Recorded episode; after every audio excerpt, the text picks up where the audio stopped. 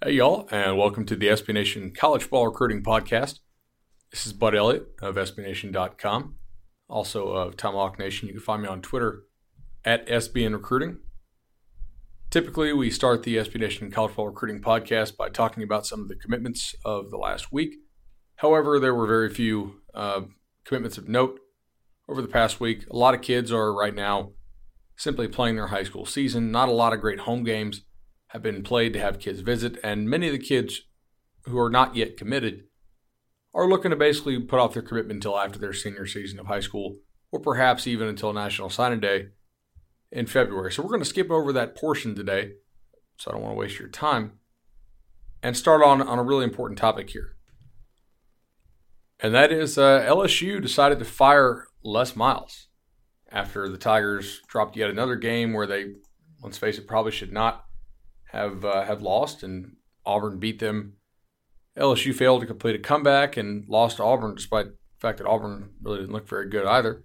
Uh, inability to develop a quarterback, and yet another season ultimately doomed. Les Miles. I do have some fun stats to look at here first before we start talking about the recruiting for the Tigers.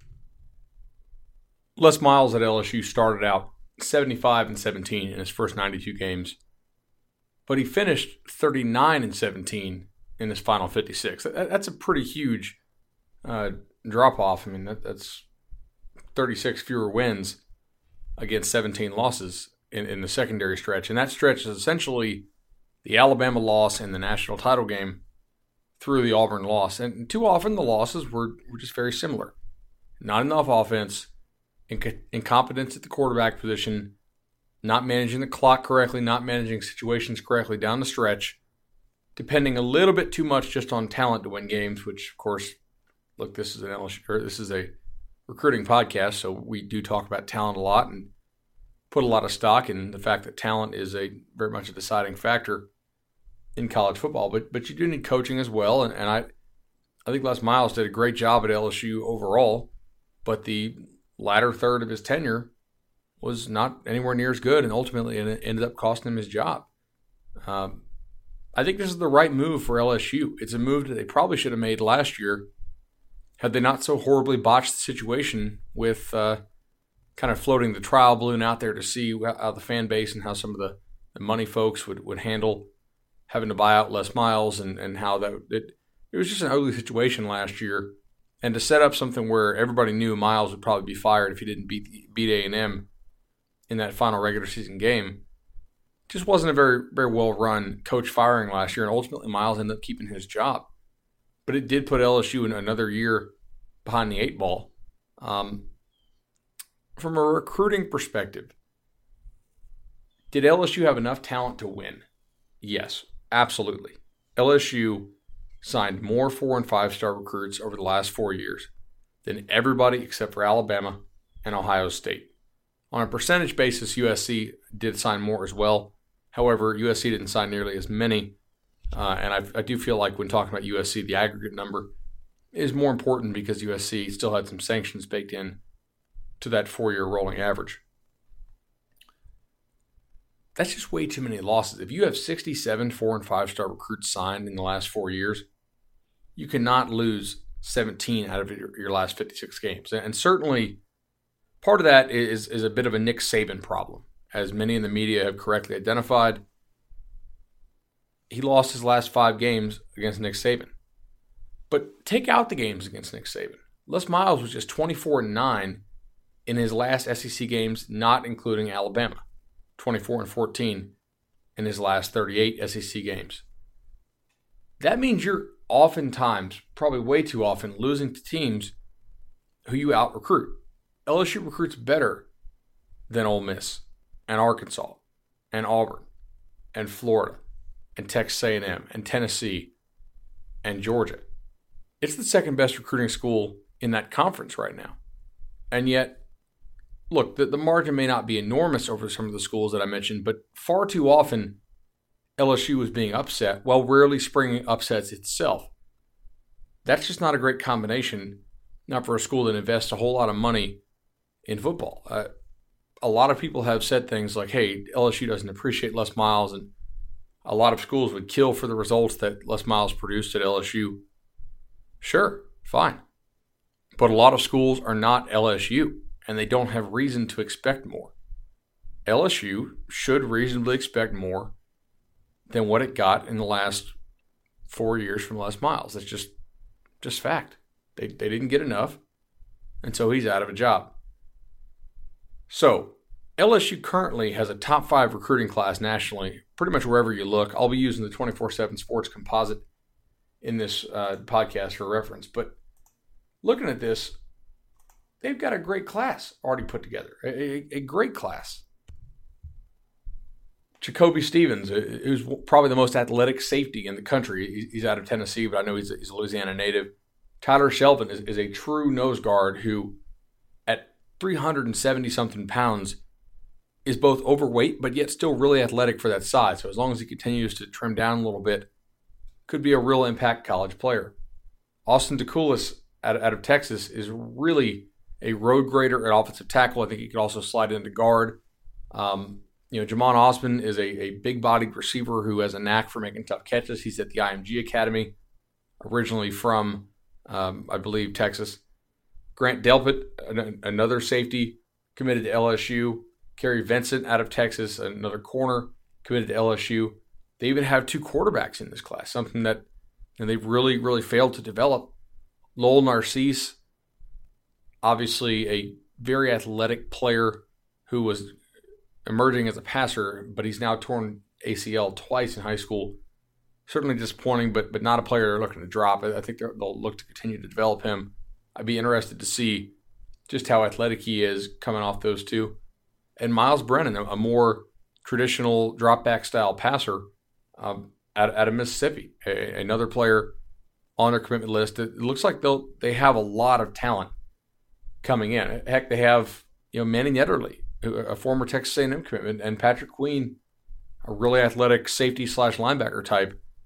This is a loaded LSU class with, with a lot of top targets left on the board, and LSU, luckily for the for the Bayou Bengals, they have a fantastic recruiting staff.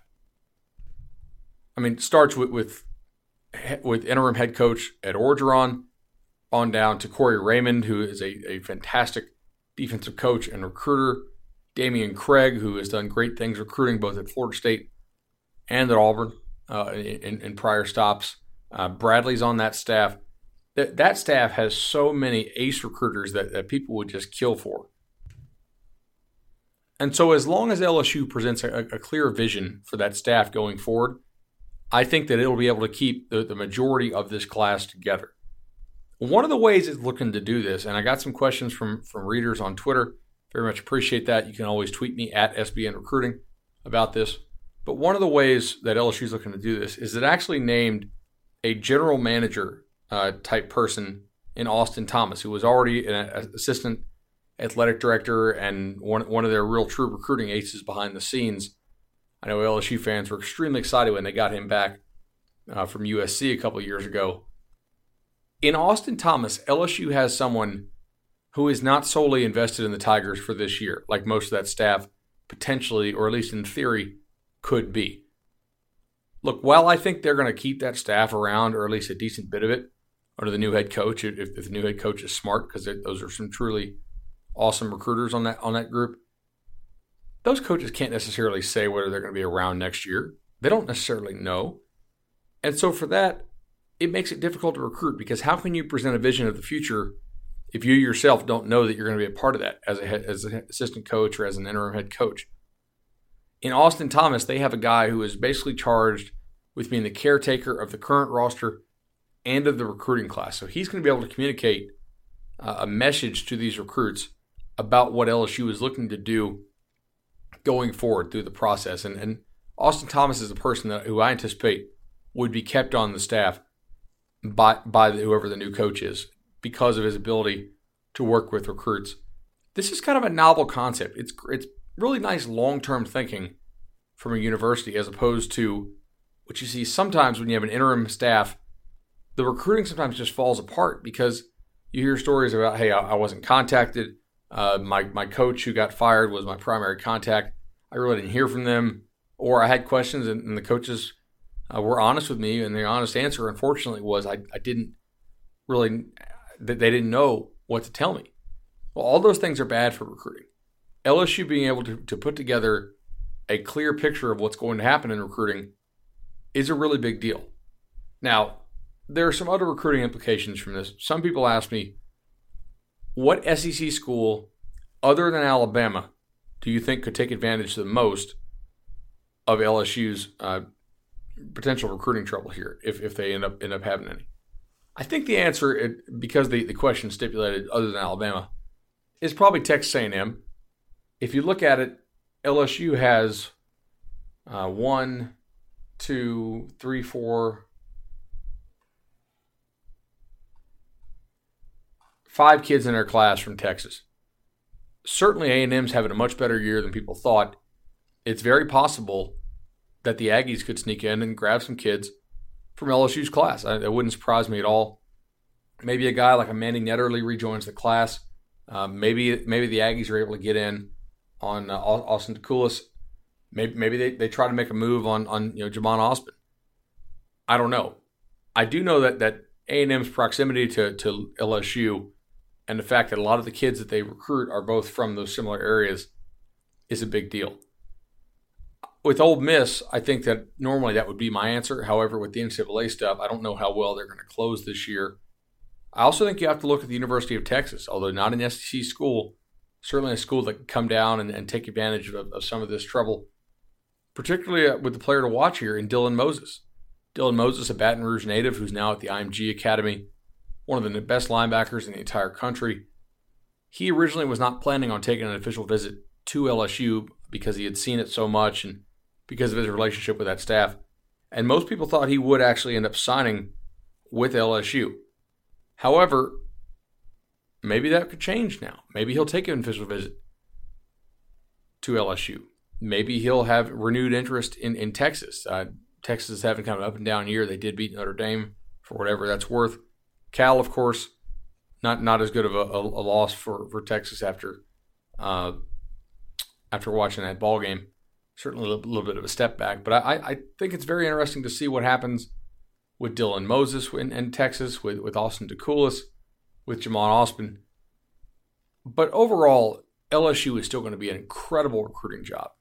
For one, that is the that is a very loaded state. They consistently produce about 15 four and five star recruits per year. The vast majority of them who will sign with LSU if LSU wants them, because they all grow up LSU fans in that state there is no actual in state competition for kids in Louisiana that LSU wants. Not Tulane, not Lafayette, not Monroe, not Tech, none of those schools. It's, it's they actually have a pretty friendly relationship between all of them because they, they basically never fight over kids. The, the quality of kids they sign is, is vastly different. So all the competition is out of state, and it's just tough, very tough to pull that those kids out of state. It's a really unique culture down there. It's one that LSU understands. It's one that I'm sure the new staff will understand as well.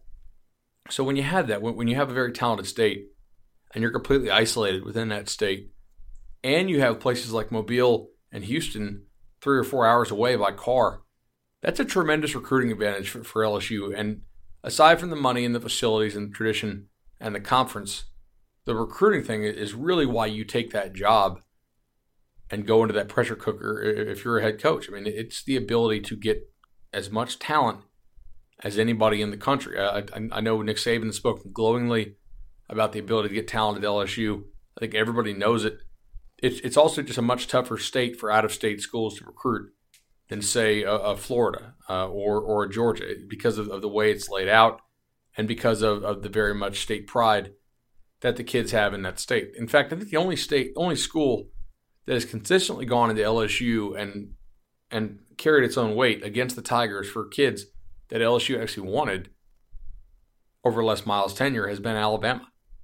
Other than that, it's pretty much just been LSU. A&M will occasionally steal a few kids, but for the most part, it's LSU, maybe Alabama, or, or, or nothing. The next big recruiting thing of the weekend was the Florida Tennessee game. Florida had won 11 straight versus Tennessee, which means that most top recruits were about six years old. Uh, the last time Tennessee took down the Gators, and really they hadn't grown up with knowing anything else but Florida dominating Tennessee. Steven Godfrey, my, my colleague at and I looked at this piece late last week and, and we titled it, How Must Win is This Florida Game for Tennessee's Butch Jones? Honestly, we came to the conclusion it's it's pretty must win. And we looked at it to see look, are the expectations on Butch Jones really fair? It's not like Tennessee has a top 10 roster nationally. They, they've recruited much better under Butch Jones than they did under Derek Dooley and Lane Kiffin. And yes, he had a bunch of mess to take over when he grabbed that job because, you know, going from Fulmer, Kiffin, Dooley back to back to back, the amount of roster attrition for that team was was quite a bit. And, and it was almost a a sanction level roster that he took over. And so he, he slowly built Tennessee back up. And yes, Butch Jones has lost some games in some just really, really poor coach ways, especially at the end of games, and he's been out coached. And they've not done a great job developing quarterback for the most part. But if you look at this, Butch Jones has pretty much won every game that he was expected to win and lost every game that he was expected to lose. I actually pulled his record, uh, and, and the piece I argued, I said, look, Butch Jones is 21 and 3 as a favorite and just 3 and 12 as an underdog at Tennessee. He's basically losing the games that Vegas expects him to lose and winning the games that Vegas expects him to win. If the expectations of his fan base are really that that far out of whack with, with Vegas, that's the fans' problem. That's not really Butch Jones' problem. And I can't believe I'm defending Butch Jones on this podcast. However, Steven Godfrey brought up a really good point. He said, look, the problem is he doesn't have really any signature win. They, they beat South Carolina in 2013. Fine. Uh, that South Carolina team ended up not being all that great. Uh, they have 11 straight losses to Florida before this weekend, nine to Alabama, and five to Georgia until they finally beat Georgia last year as Georgia suffered a whole bunch of injuries in that game. When Tennessee got down 21 to nothing, I was golfing, so I wasn't watching it live until the second half. I kind of thought, huh, well, they're probably going to have to make a change because maybe you can lose this game despite the fact that it's kind of must win. But if you lose this game like this, 21 nothing, you'll probably also get beat three, four more times this year and then that progress that, that you've been steadily showing will, will finally come to a halt or even backslide a little bit. But a funny thing happened. Tennessee just physically whipped Florida in the second half. I, I, I did get to watch the second half of this game. Josh Dobbs actually completed some throws. Tennessee effectively used him as a runner as well. Uh, and going back and watching the first half, since it was recorded, Tennessee actually wasn't that much worse in the first half than Florida. Uh, they just kind of had some some weird breaks with, with, with, balls tipping off off receivers' hands that maybe could have been completed for long passes. It was almost as if Tennessee was just trying too hard in that game. I don't know that I fully trust Tennessee now, uh, given that they, they did take you know a ton of fumbles to, to have to beat Virginia Tech, and, and Appalachian State took them to overtime, and Ohio made them look not all that great. But this is still probably the, the biggest win of Butch, Jones, Butch Jones' tenure. I did love how he took a time out there to celebrate at the end to, to let all the fans just just soak it all in. And it could help Tennessee's recruiting, which right now is okay, but it's not it's not amazing. And I do think that a lot of teams out there are are telling kids, "Hey, you know, is Tennessee really going to develop you?" Tennessee this year they have 25 commitments already, which is a huge number, and that's a great number of players. However, only four of them are rated four stars or better. That's a pretty poor ratio. I mean, you're, you're talking about under 20% for the Vols. That's not going to get it done. National champions are, are pretty much all, I mean, they're all over 50 in the last decade, and most of them are, in more that 60 to, to, to low 70s range. Under 20%, not, not going to get it done Tennessee seems to have loaded up on a lot of players who maybe it thinks are really good and the rest of college football doesn't think are quite as good as Tennessee thinks. Now, some of them are, are clearly studs in the Tennessee class, but other ones, maybe not so much. It'll be interesting to see down the stretch how Tennessee deals with this. You know, did they take all these kids to sort of uh, insulate themselves from criticism uh, about where the program was in case they didn't win games this year, or do they really believe in all these kids? I, I I'd be interested to see that. They do have some studs already committed, though. I mean, Malik Gray is one of the best safeties you'll, you'll see in the country. They beat out Ole Miss for, for Ty Chandler. Uh, Eric Crosby is a very talented defensive tackle out of Ocean Lakes. CJ Cottman is a, an athletic player out of Clearwater. I think he's probably more of a corner than a running back. I know he thought he was a running back slash receiver earlier in, in his career. And they're still in on, on a number of, of top players. I think Tennessee has an actual chance to make a move in the ratings, and that might mean pushing out some kids in sort of the, the more bottom half of their class who, who may not end up sticking with them as they, they recruit over and sign some more talented players. But one thing I noticed here in the state of Tennessee, the Volunteers are not doing quite as well as you might think. They lost Tee Higgins to Clemson. Now, granted, Higgins hasn't actually signed yet, but by all indications, he's going to stick with the Tigers. That, that's arguably the number one receiver in the country, uh, a, a five star receiver who, look, Tennessee claims to be receiver year, or, or, excuse me, receiver U. So does Clemson, and it looks like Clemson's winning this this thing right now uh, because they also have Amari Rodgers, who is a Tennessee legacy, and where's Amari Rodgers going? Clemson not Tennessee, out of Knoxville Catholic. I certainly think that, that Tennessee would have liked to have those two players. Um, Jacoby Stevens going to LSU is understandable because he has a, a bunch of, of, Louisiana ties. I, I, spoke of that earlier in the podcast, and Tennessee's actually doing pretty well at safety. Uh, running back Cordarrian Richardson go, going to Clemson, another four star out of the state, of Tennessee, uh, out of Memphis. You know, Trey Smith out of Jackson is a, a five star offensive tackle who I do believe Tennessee will sign. So ultimately, I think there's a good chance Tennessee will end up with, with three of the top seven players in the state. Clemson will get three of the top seven.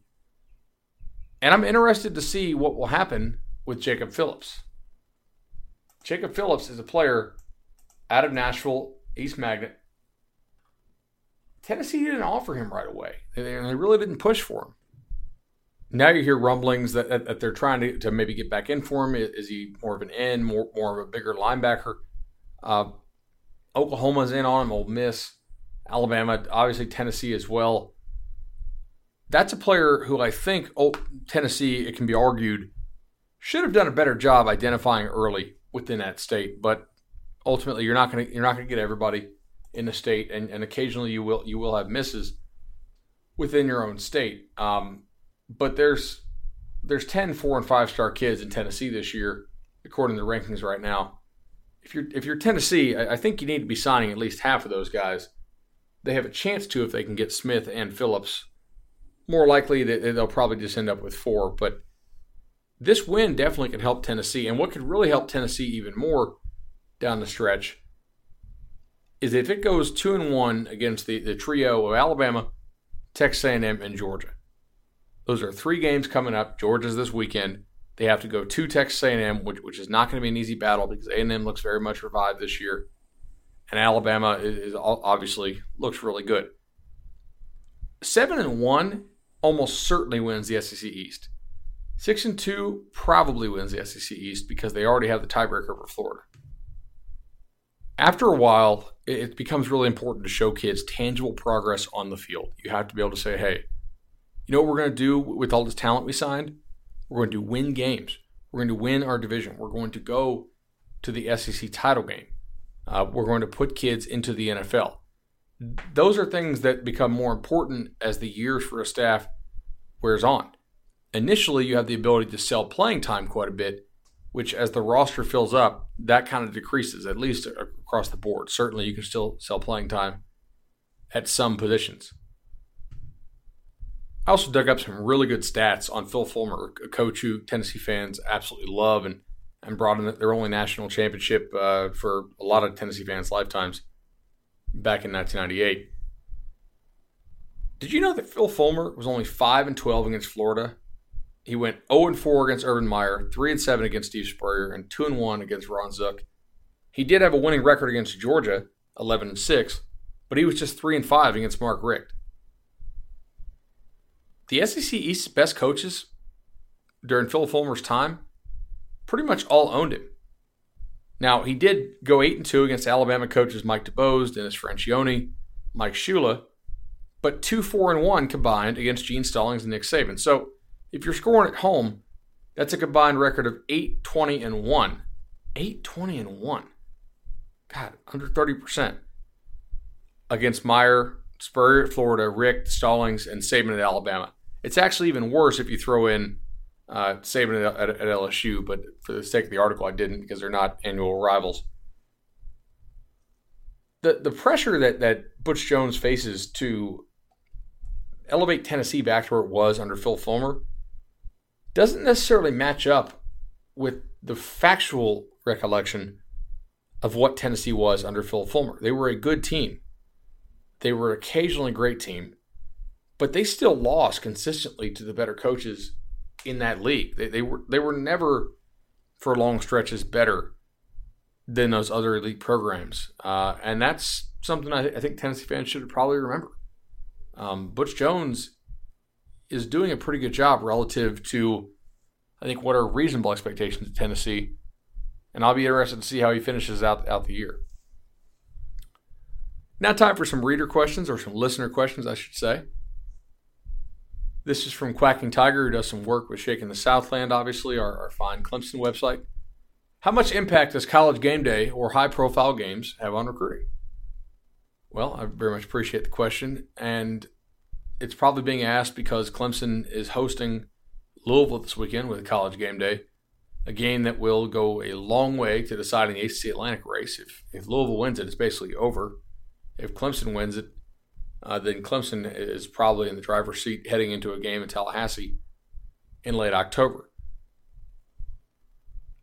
It's tough to say exactly how much they, they matter. For instance, some recruits are going to see it on TV. I don't know how many recruits actually watch college game day on a Saturday morning. My, my guess is that most of them actually don't watch college game day all that much. It's up to the schools, therefore, to send clips and social media things to the kids showing what cool stuff happened on college game day. Now, if those kids are visiting on campus, they may actually walk over there and see some of the college game day festivities. That's certainly a cool thing because kids understand what college game day is and they understand hey, college game day comes to your campus if it's a real big game and you want to be playing in big games. High profile games definitely impact recruiting though because kids get to campus and they feel that energy and they feel they, they understand kind of what the, the, the, gravity of the game really means for, for, for the program. They, they, they, sense the, the passion of the fans. They see all, all the hoopla and the TV trucks and, and all that stuff. They definitely have a, a big impact. Now, there's a downside, and that's a lot of times with the bigger games, the coaches are not going to get to spend quite as much time with recruits if they're there on a visit as they would in perhaps more of a, a laid back game atmosphere. But I would still rather have, if I was a coach, I'd rather have recruits if they had to come in for a game. I'd rather have them there for a big game as opposed to a sleepy noon game where, where my stadium is, is only three quarters full and it's not real exciting and people don't have that passion. Next listener question here concerns Are any five star recruits leaning to, to group of five schools like, like defensive tackle Ed Oliver did last year when he went to Houston?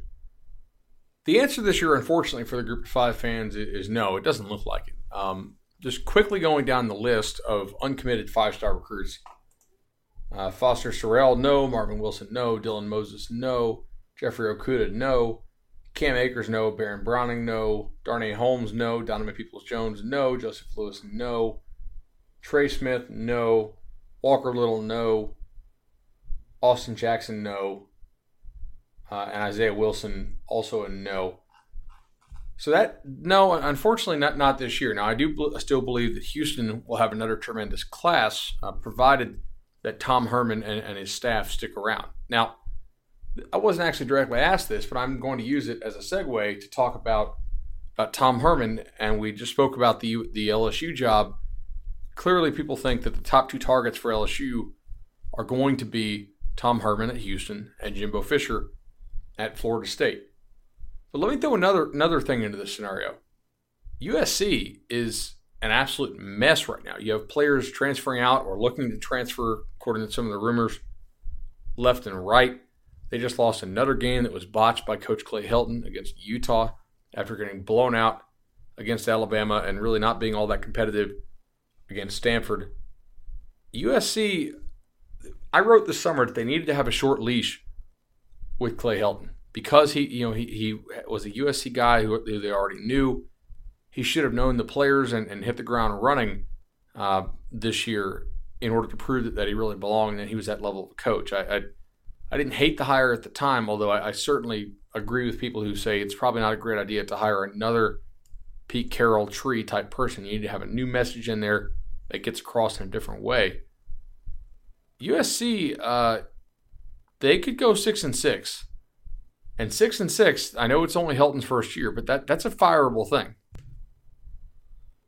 Do you know who's actually a California guy, despite the fact that most of his career has been spent in Texas?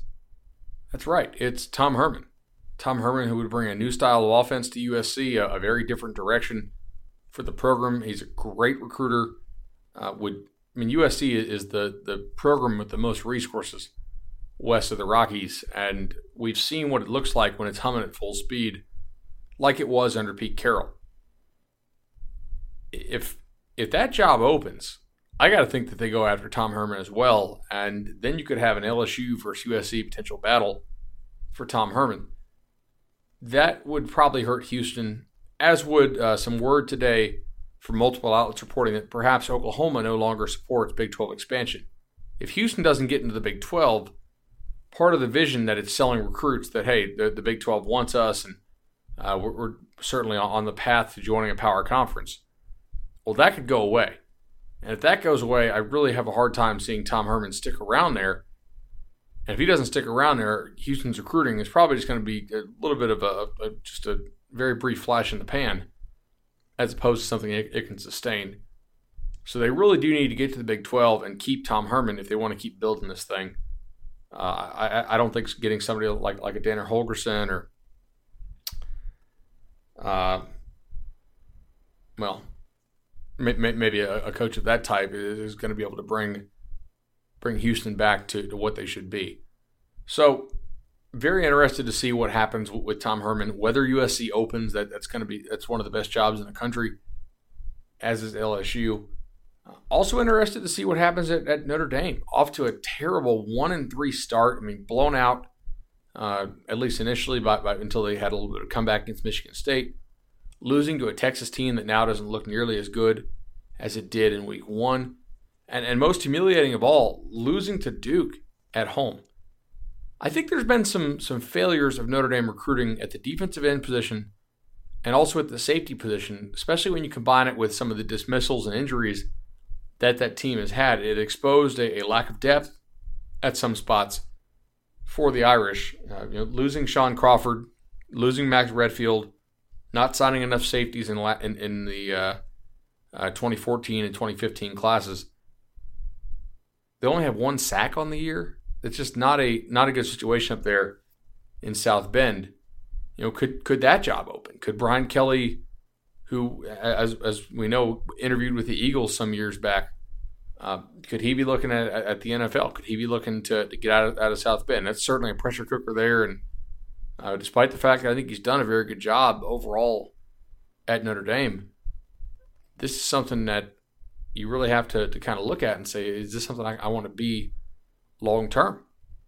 Can I sustain this there? Or are there some uh, systemic obstacles that, that I can't overcome in South Bend to get where the fan base thinks I, sh- I should have this program? Now, certainly the fans are absolutely correct to think that he should beat Michigan State at home and, he, and, and Notre Dame should never, under any circumstances, lose to Duke.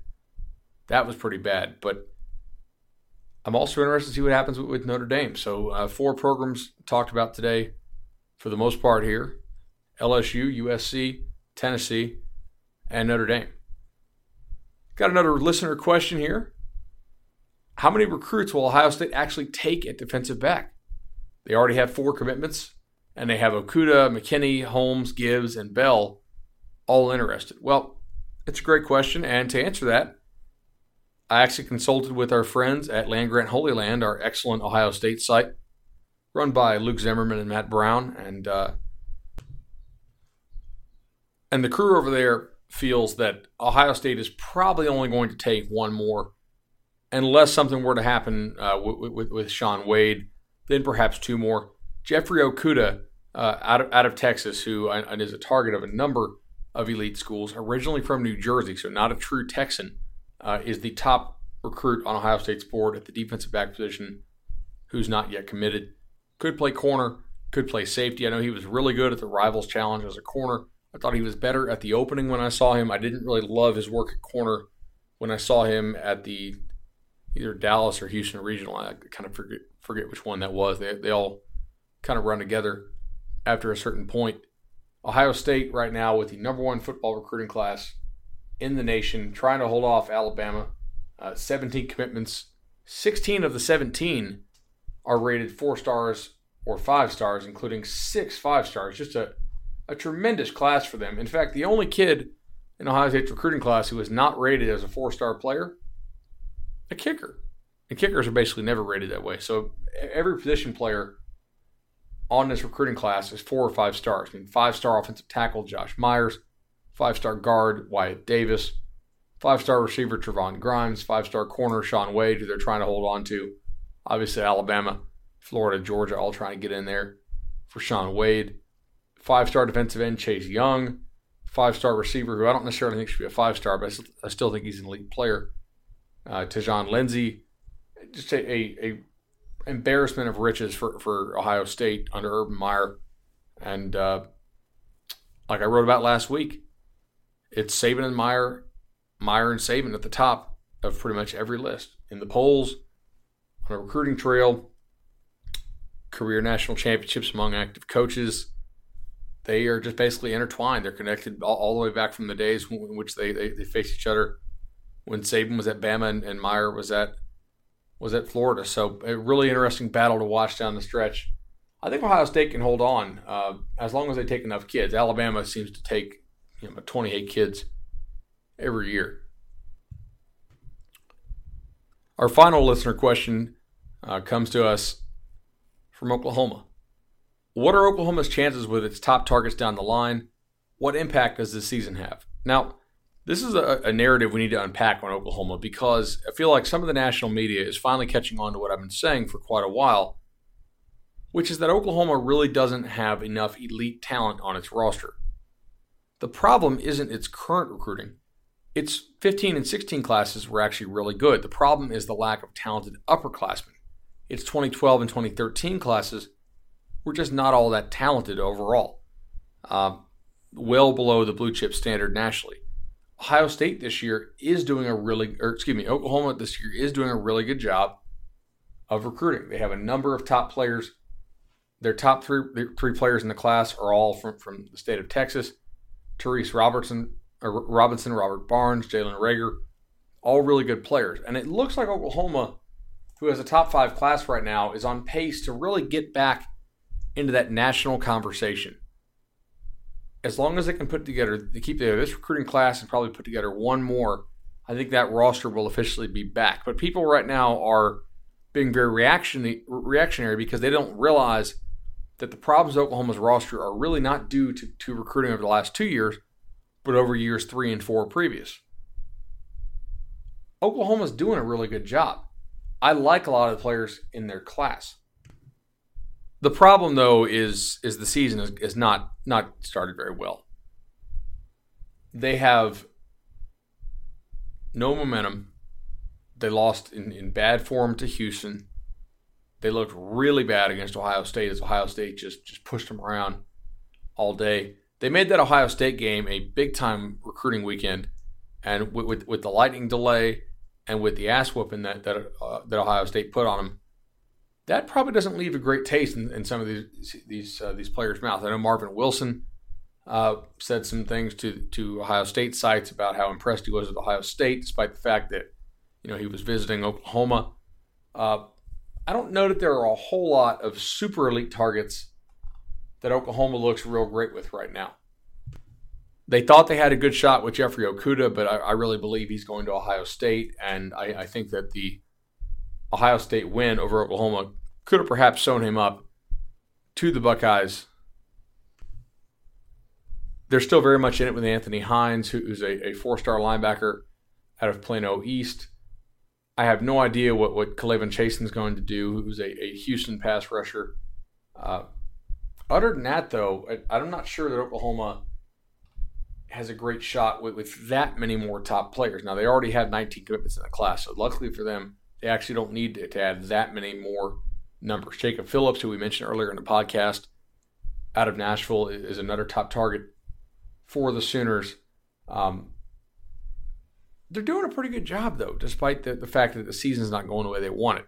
What they have to avoid is a four or five loss campaign. They, they can't go losing to, let's say, three of TCU, Baylor, West Virginia, Oklahoma State, Texas Tech. Like that, I think Oklahoma can afford one more loss in conference before it starts to have its recruiting class take a take a real hit, as opposed to not continuing to progress forward.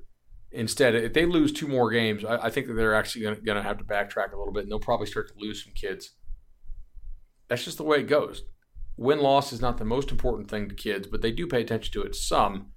And to see Oklahoma, a, a staff that certainly was confident in his team and, and, and the media was very confident, much of the media was in Oklahoma before the year, to see them just fall on their face like this and just be not competitive in two big games to open the year is uh, got to be discouraging.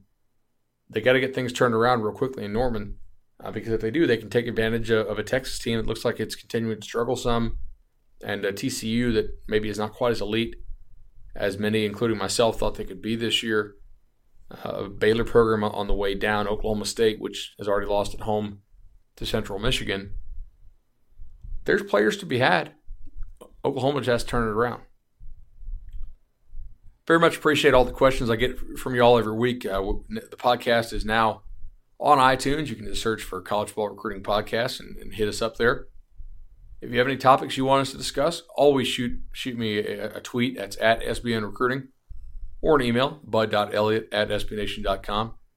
Be happy to answer them and uh, hopefully pick up some more, more listeners on this podcast and keep this thing rolling. For SB Nation, this has been Bud Elliott. Thanks for listening.